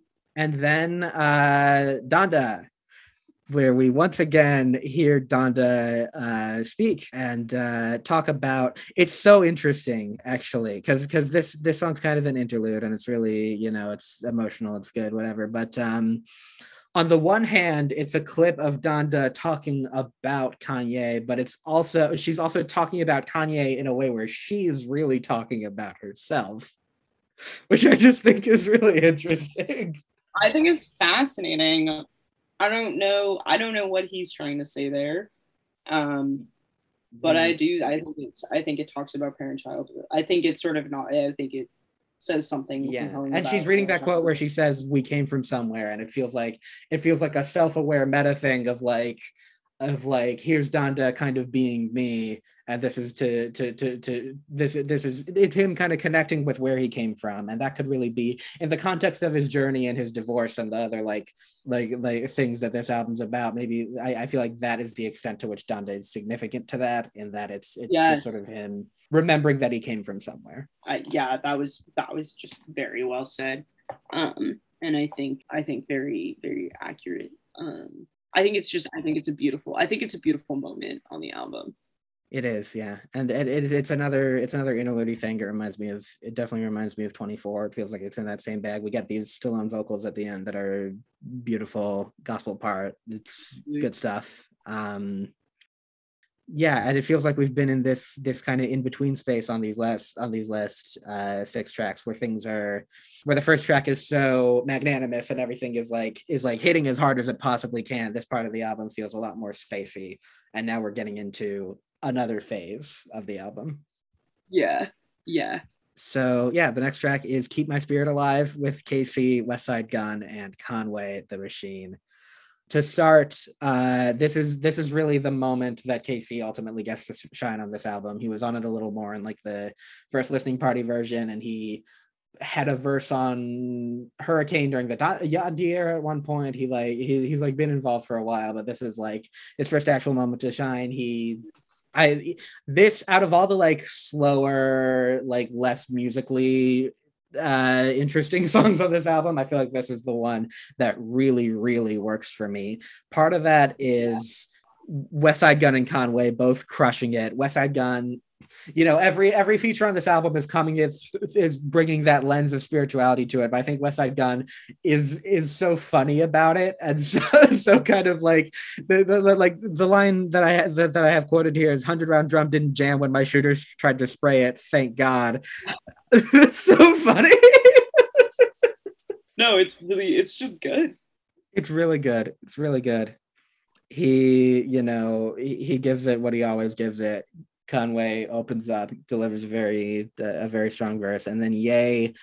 that's the that's the interesting thing is that when, when i talk about how i sort of felt like I, I, sort of felt like this was never going to happen just because I couldn't imagine a Ye song and a Griselda song coming together. This both works in that Westside Gunn and Conway don't feel out of place on this Kanye album, and also Ye is rapping, and I think in in ter- okay, I'm going crazy here. I'm obviously I had a little something to drink, but uh, the the the he the, that like vocal overlap thing happens, and it's with Royce da Five Nine. So I think that Royce wrote that Kanye verse, um, which also just makes sense kind of lyrically and in terms of of, of how it sounds. But I, I think that Ye fits in with Griselda as much as Griselda fits in with Ye, and it, it, it's unexpected, but it's really it's really well done. Yes, yeah, that's yeah, that's a very good way of putting it. Also, just in the realm of yeah, making well, not making, but the fact the fact that there's a there's an element of of true collaboration instead of being sort of forced to fit into what Kanye is doing. Kanye's got what he wants to do, and also has other people who are going to be doing it, and he can sort of do do his thing and build in what other people are going to do and be there with him with them on it which is very i find very cool and yeah we also get some classic uh some classic kanye um puns here when he says not wakanda but wakanda is kind of like what we're about to make and who's going to make it khan duh which is inter- which is interesting because he's calling himself Ye now and he calls himself khan on that on that on that track uh, he, well he's just like he's yeah i mean he's he's just doing he's he's doing Kanye. Um, yeah. I mean, and that's my. I, I, it's like it's like I. There are so many things I love about Kanye, but the, the just like the the class the way he tends to just like spit bars in the most classic and fun way is is what I think just remains core to him, and that's still there, and it's amazing. Absolutely, yeah. Keep my spirit alive is as a highlight for me for sure. The next track is the nine minute long Jesus Lord um, it obviously occupies a space and an energy and a and a tempo and a construction and themes where it's clear that in certain ways this is conceived as a parallel to runaway. J- just in like you know runaways let's have a toast for the juice bags and this song is tell me if you know someone that needs jesus lord. So like the, the, the there's a sense of that like i hadn't yeah, thought about that. It, it definitely is. It definitely is in a realm with one runaway I don't know. I don't know how much I have to say about this because I feel like listening to it, I'm like, this is something Kanye needed to do and needed to have here for Kanye. And I don't care that much about the song. Um, mm-hmm. In either direction, I feel like Kanye Kanye needed to do this for Kanye. I, I don't I he de- there definitely is a runaway parallel being drawn here. I don't like that because I think runaway alternatively is like a runaway's runaway like what like yeah and the thing is that runaway runaway is a suite. It has so many like, like like moving parts to it and this is basically unchanging for nine minutes. That's that's really well it also feels self congratulatory i feel like kanye's mm. patting himself on the back. I'm feeling i feel like he's saying i did this thing and and then the other thing that i just don't get about it is just like okay first of all it's called jesus lord and I'm just curious who he is calling, who is who Jesus is it this song? Is it is he saying he's Jesus? Because I like I I kind of feel like he is, and I don't, you know. And then and then the other thing is that he it's anti-president. It's it's anti-capitalist. It's and then it's called Jesus Lord,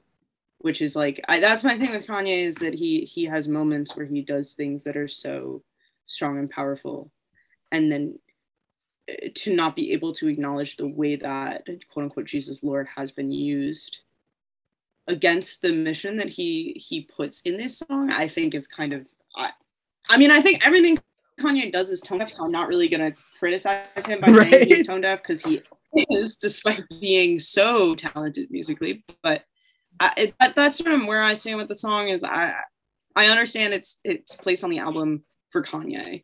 Yeah, I the one of one of Kanye's stubbornnesses where I don't think I don't think we'll ever see much growth on it is is him being able to criticize the church. I don't I don't see that happening really. exactly. It's just like it's not like Jesus Lord is definitely one of those songs that keeps me from saying that it's a no skip album. And I think everything else, everything else in it, uh, up to this point, I got I like I had I had to listen to it, you know, the first couple of times when I was listening to the album because Mm-hmm. You know, you can't you can't just skip when you're listening to an album the first couple of times, but everything else I was like, okay, I can I can I can I can vibe with this. I, it's just it's nine it's it's almost nine minutes, and that's not something that. Yeah, here's my take on it. I I like I I think it should be shorter. I think maybe they could have changed the beat for for Jay Electronica's part, and maybe they could have uh, just just put something else in there. Maybe maybe had the Larry Hoover part the same way that um, Who Will Survive in America was going to be at the end of Lost in the World, and then it became a different track. Like you could just have a separate track for the Larry Hoover thing. You know, there there are ways of yeah. of, of, kind of truncating. Yeah, because, because it's like I can't even really think about what the music there is because the Hoover thing takes up so much so much space in it. Yeah, and it's so. Uh, I mean, I mean, just having Larry Hoover's son on the on on the song is such a like like that's great. like like that's yeah. like, that's amazing. But like, it doesn't need to be nine minutes. I do feel like just as a listening experience, it's more justified than I expect it to be. Like when I'm listening to it, it doesn't feel like this is this is a way too long song. It feels like this is. I mean, just a couple thoughts. First of all, I think the Ye verse despite there being so many features and despite him taking the spotlight away from himself, that Ye verse to me is the best verse on the album. Yeah, that is true. uh, okay, yeah, yeah, yeah, yeah, yeah. That's a good point. That's yep. This, I mean, this is another moment. It, it like 24, it's a moment where all the themes on the album come together, but rather than it being in this sort of vague, like it's about grief and it's about this and that, like, like he's really just going through this is everything i'm thinking about right now. You know these uh these suicidal thoughts feeling like surrounded by demons. This this line uh, if i talk to christ can i bring my mother back to life? Like uh, just just unseen levels of of, of vulnerability from from kanye. There and seeing kanye being so vulnerable is yeah it is strong and it's just like i the the larry hoover be larry his son being there I get I get the point of it, but I I honestly think that maybe I think the purpose of having Jay Electronica on here is once again to parallel Runaway, and there are there are similarities, even though they play different roles. There are similarities in the flows I feel I feel like Jay Elec is kind of calling up like like the structure of, of Push's verse from Runaway.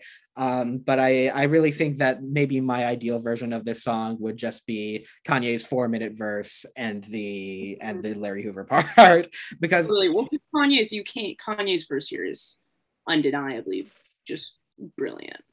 Yeah, and like you know, but I, I the the LOX on the extended version, I think they're great. I don't think they necessarily feel needed either um that could be that could be like a like a cruel summer style like that's a remix or whatever but um i just think um my problems with Jay Electronica being, you know, anti-Semitic and anti-vax and all this uh, and all this stuff. There's like he he mostly tones it down on this verse. He gives us one Rothschild reference, and that's like a that's like a bit of a step up by by Jay Elec standards. I think it's a great verse. I think it's the best Jay Elec verse I've heard in a long time. But um yeah, I don't know. There's something instantly like, here we go. Really, and I also just, I, I don't know. I feel like Kanye, Kanye does such a good job on there, mm-hmm. and I, could have could have had everything else there be a separate song. I wish Kanye just I think it could have been two separate songs. Um I mean they send the extended version. I like just like I don't 11 minutes and 30 seconds of that. I, I sure. that that is that is like nine minutes I could deal with. 11 minutes is too it's too long for a song. It just like definitely. And yeah. and yeah, I just like it's clear that I I I mean this is really a theory of mine. I shouldn't say it's clear, but um, it feels to me that the reason for Jay Electronica being here is I had a I had a guest rapper on Runaway. I had Pusha represent the douchebag, and now I'm gonna have uh, have Jay like represent the represent Jesus or represent the say the, the, the, like like like some yeah. kind of some kind of higher plane thing. But uh, I don't think it's wor- I, I don't think it's a worthwhile feature. it's, it's not a worthwhile feature, no. And it's it's just because it, again it harkens back to like I think Kanye really needed this song to be on the album. Yeah. Um, yeah. But uh, after that um, comes New Again with uh, with a very slight, dare I say, the the the like I, I don't I don't think I've, I've ever heard Chris Brown better integrated on a song, and part of that is that he's there for like three seconds. yeah, yeah. I mean, yeah, he's there for three seconds. Um, you barely notice him there. I love New Again. I just yeah, it's good. It. It's good, and and I mean, and I mean, like musically, like like like Chris Brown is integrated into that into that music very well, and he he he sounds very fitting there in a way that he usually sounds grating. Yeah, yeah yeah i had uh, new again i think it's just i think it's kind of one of those songs that it, it's it's rare you find a kanye song that like people who don't get on their knees for that man um can get into and i think new again i don't know i think there's something about it that just like it's it's got a good vibe to it that i can see being into as as i can yeah. see just being generally into um, yeah, this is this is clearly the like being saved portion of the album. I also feel like a, a, lot of things from this album have been stuck in my head in the last couple of days, but the uh if I hit you with a WYD, you better not hit me with an HEY part is is so that good. in my head since the first listening party. Like I have not stopped thinking about it. I, it's so good. It's so good. Like it's so dumb, but it's so good. It reminds me a lot of the of the Ghost Town I've been trying to make you like me. Uh, just one yeah. of those things you just want to, you can just scream in the car. You can just like get down to it. And yeah, I'm glad it's there. Yeah, there's also the most insane out of body experience line, which is only on this version of the song once. I think at the first listening party, maybe in one of the versions of the song, it's like repeated a couple times. I like that line. I don't know if I want to hear it more, if it, or if this is the right way to do it, but it just it's stuck with me because it's like a little off beat, it's kind of spilling off to either side of the beat, and it's just like it's it's just this, you know, it's one of those things. It's like it's like an ultralight beam. It's something that no one no one would say that. say that, and you, yeah, but you, yeah. The I was talking about how this sort of sets up the like the the like rebirth part of the part of the album. You know, this back third. Um, Absolutely I do feel like beyond that, a lot of the song isn't about anything. That intro, the "High with a bunch of eyes" or "Hey with a bunch of eyes" thing, is like eh, that, that's not about anything. you know, like you wear a different colored jersey every Thursday. Like, what's he talking about here? Literally, who knows? Who knows? I mean, yeah. I mean, I'll say this though. I'll say this though that that like on Jesus is King, he's so averse to talking about anything other than God, which he has nothing to say about. And uh, and this is, you know, this feels like a moment of uh, he he's sort of spilling out into you know i can have i can kind of have fun again because because i've because i've completed this journey. Yeah the the thursday lyric um jock here uh mm-hmm. i was thinking thursday night football so it's like you're you're a mix of like you're wearing a different jersey every night you're playing you're i think he's saying whoever this is isn't loyal. It's like like she's just going to be into mm. whoever whoever's on on Thursday night football, you know, or like you're you're playing for a different team every every Thursday night you're playing for. That's what I assume. I assumed that was my interpretation of it. Um, yeah. So I thought I thought I thought it was I thought it was I thought it was in I thought it was very Kanye clever. Um, yeah, I I thought that the um the outro to this song is kind of weak, uh, but I did like the um I, I noticed that on the second verse, he does a flow that is similar to the flow that he did on Glow with Drake. He does that da da da da da da da da da da. Uh, You know, like like like he's getting He's that. back, like- he's back. Yeah, yeah, that's funny. That is. So yeah, uh, next is television, uh, which I'm going to just defend a little bit here. It's not good. It's it's the worst. it doesn't need to be there at all. But television was recorded for Donda. It, it, it was meant to be on there. It was on the track list, and its appearance on the Pop Smoke album doesn't necessarily mean that like that, that that it has to be taken off this one. I think that you know, first of all, obviously, Ye had like two thirds of Panda on Life of Pablo, um, and given that this album is kind of theoretical, it is about grief, or it's supposed to be about grief. There's there's a certain sense in which just having Pop Smoke actually show up there. It's like what you were saying about about Jonah and and and Kobe and and and you know all these you, all the, and Donda like like like like having the voice of Pop Smoke appear through this through this weird filtered kind of way where it's like um there, there's definitely some meaning in that. Yeah, I know. I agree. I didn't. I didn't feel strongly either way about television. Um, I like it as a song, and I think I do think it belongs on the album, despite being on. You know, I think. Yeah. I think it belongs here. It was written for this, and I think you're absolutely onto something with with the power of having Pop Smoke's voice be there. Yeah, and I think that like nothing belongs on that Pop Smoke album because it wasn't meant to be released, but Well, that's the. Th- I mean, and that's the thing with albums that are released after. You know, it's like it's like you that. it- It's a it's a different kind of listening experience. Entirely. yeah and i yeah and i just i like i do think that after television was put on the pop smoke album he could have like it doesn't it, it doesn't feel like even though thematically it's clearly meant to be here it doesn't feel like it needs to be here like it feels it feels like you could take it out with nothing especially since he clearly put all this stuff on it to try and distinguish it from what's Yeah. on from from what's on the pop smoke album it just like It's like they're still It- the same song, dude. Like, yeah well, it's again this sense of Kanye. Need, Kanye had things that needed to be on this album for him, and so does it heighten our experiences as listeners? I may like maybe, but it he needed it to be there, which I guess I I respect.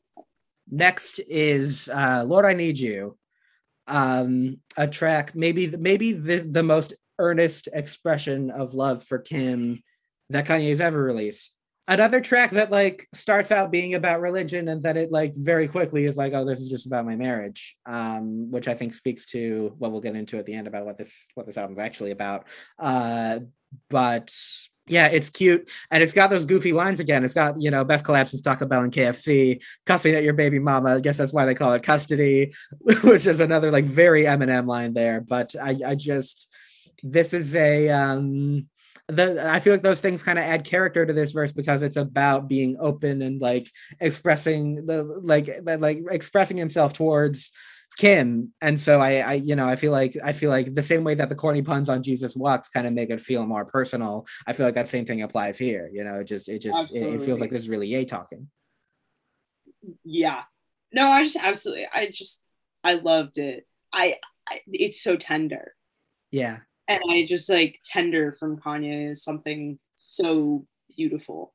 Um, I was I was a huge huge fan of it. Um, and I mean it does just feel like it's this it's him. He's here and he's there's the there's a minor beat shift at some point where there's where the Wheezy out of here tag comes in. I don't know if that was enough of a switch to, to need its own its own producer tag, but uh yeah, I like the song. It, it- it's very mellow, good vibes. Uh the outro with was it, it, was like good it felt good but i feel like that whole sunday service choir comes in and does a chorus at the end trick um it's kind of overdone at this point like yeah. I think the Sunday service was extremely cool when he introduced it, and now I'm kind of like over it.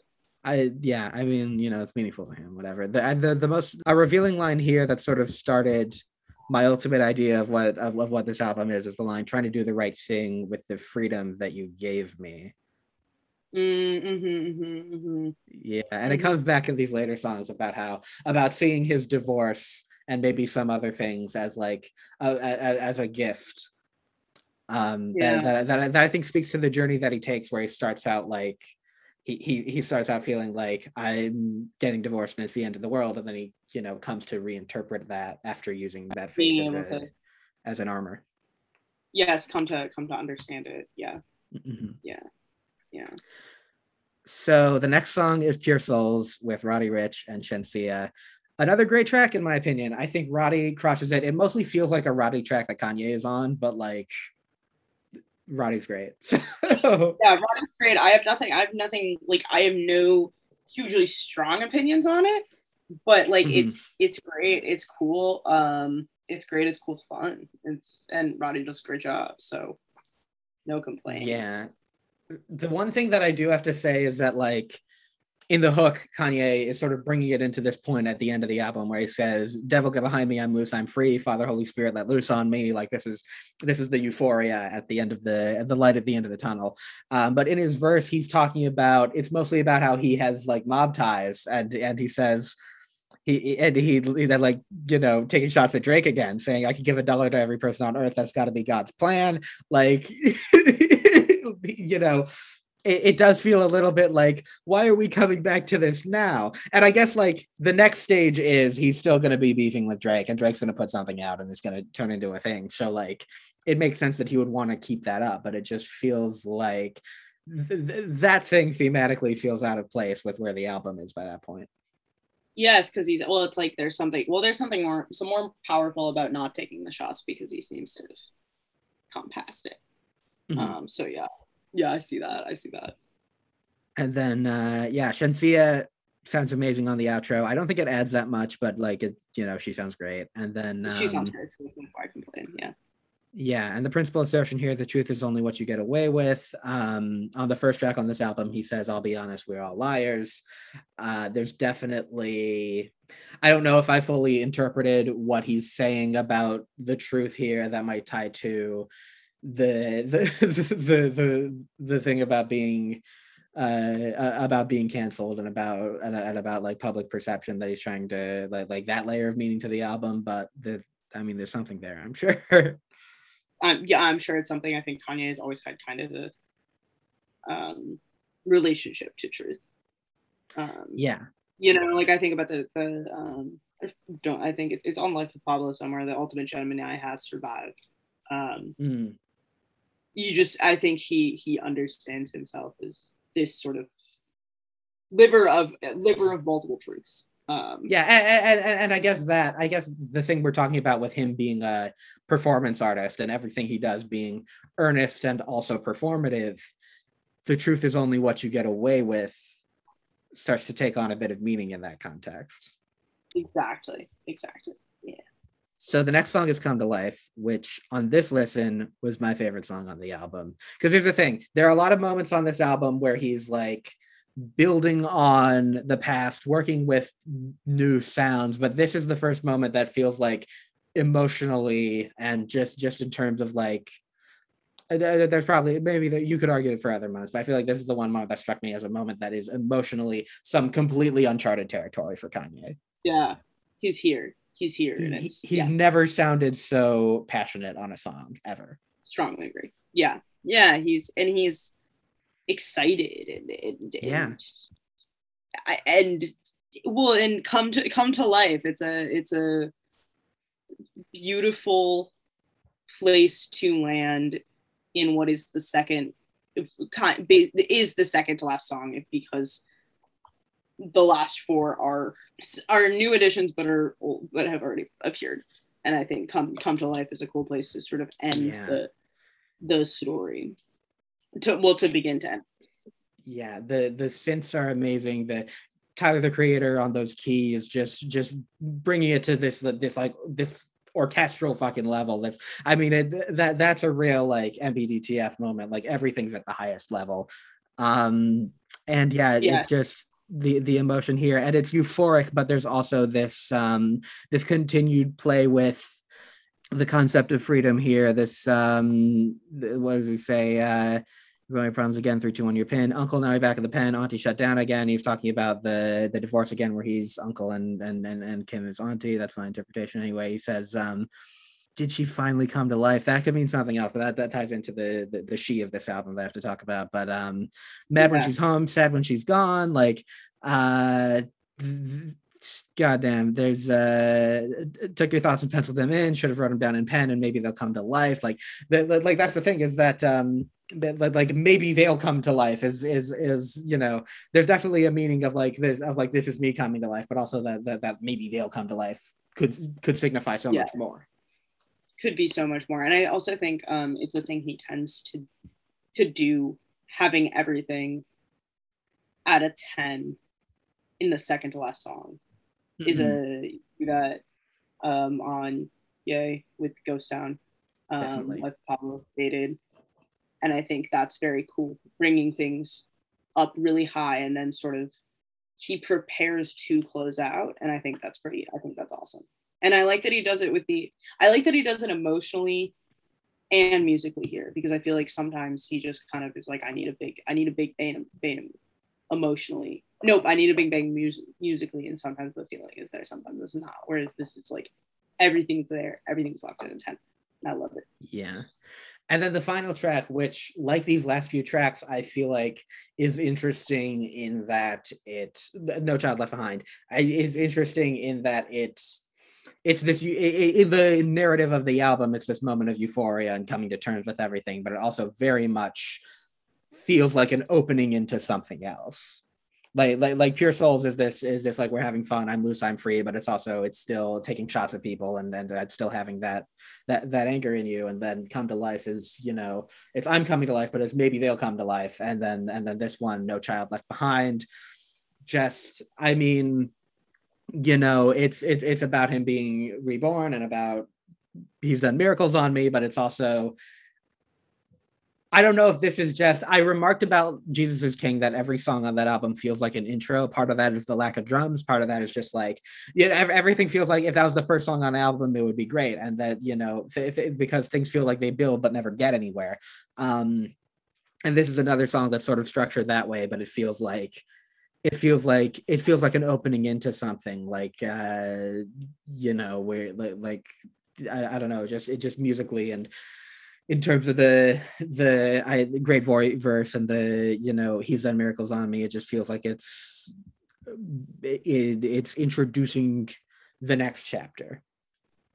Yep, yep. Like leading like leading into something. And I also think I um I need to be a good girlfriend and get Jamie from the airport, but um so I'm gonna need to leave. But I think that all of that, yes, opening a new ch- chapter brilliant yes. And he ended he ends with the child on ye too with violent crimes. That's he does true. the same he does the same fucking thing where it's like everything is fucking there. He's emotionally raw. He's he's out on the table right with ghost town. And then he has this just like tender like just like you know and i i think that violent crimes to his kids and to himself and i think that I think that No Child Left Behind is sort of more to I think it's it's to him as a child and from Donda. And I think it's a I think it's a really beautiful place to an album. Um and I and I I just ended there. And I just I just love it. Yeah yeah so um i can i wrap things up before you yes, uh, sign off here? yeah, so, yeah, so so yeah i guess just in terms of like what my overall feelings on the album i think it's i think it's very good honestly. I feel it's good all this time. I think it's the strongest kanye album since yeezus um people always say it's the strongest since life of pablo. I don't feel like that's really saying much because all the albums since life of pablo felt kind of unfinished. You know this also feels unfinished but i just i feel like it's it, you know i think it surpasses life of pablo. But my take on what it means is that um when I was talking about the she that keeps showing up and how it's about his divorce, there's also the fact that on MBDTF, on Life of Pablo, the, he's talking about Kim, but he's also talking about fame in, in, in a lot of ways on those songs. And I think that same thing might be true here. That sort of ties the getting canceled meaning in jail to the to the divorce meaning in jail, where it's just like, you know, this freedom that he's been granted by Kim in the form of the, the, the, which he comes to see as a freedom. It's the same thing with getting canceled, where he feels like where he feels like being scrutinized as heavily as he as, as, as he has been has is is you know pushing him is, is you know pushing him to the edge but he comes to see it as a source of freedom as well um I, whether or not I agree with that, we'll, we'll, we'll, we'll leave for another time. But it's just he, you know, the it's about Donda is God and Kim is fame. That's that's my take on the album. Yeah, I think that's beautiful. Um, and I think what's also beautiful about Donda is God and Kim is fame is that Kanye finds a way to sort of know how know that he loves both and Yeah. he has to figure out you know how he can have both and again i mentioned i mentioned um sort of earlier this just really compelling thing about kanye's relationship to fame and the fact that fame, kanye's fame is, is the thing that in a way killed donda um but yeah i think that's i think Yeah, it, find, it finds him developing a healthy relationship with both of those things. Brig, thank you so much for coming. Is there anything you would like to plug before we sign off? oh god is there anything i'd like to plug not off the top of my head i i i think you know st- stream donda Okay, there you go. all I can do. Yeah. It's So, it's yeah. it's good. Uh, if you if, if you have any objections to Marilyn Manson or any of the other any of Kanye's other uh, ludicrous uh, moves in the past couple years, feel free to not listen to it. We're we're we're not telling you to, but we both like it a lot, and we have all these. And if you've listened this far, you're probably interested in it, right? must, so like, yeah. All right. Thank you so much All for coming. right. I'll let you. I'll let you sign Thank off here. you. Good luck moving to Philly.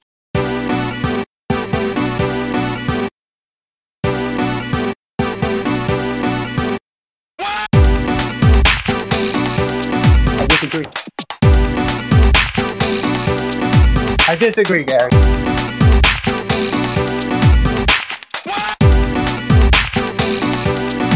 I disagree, Gary.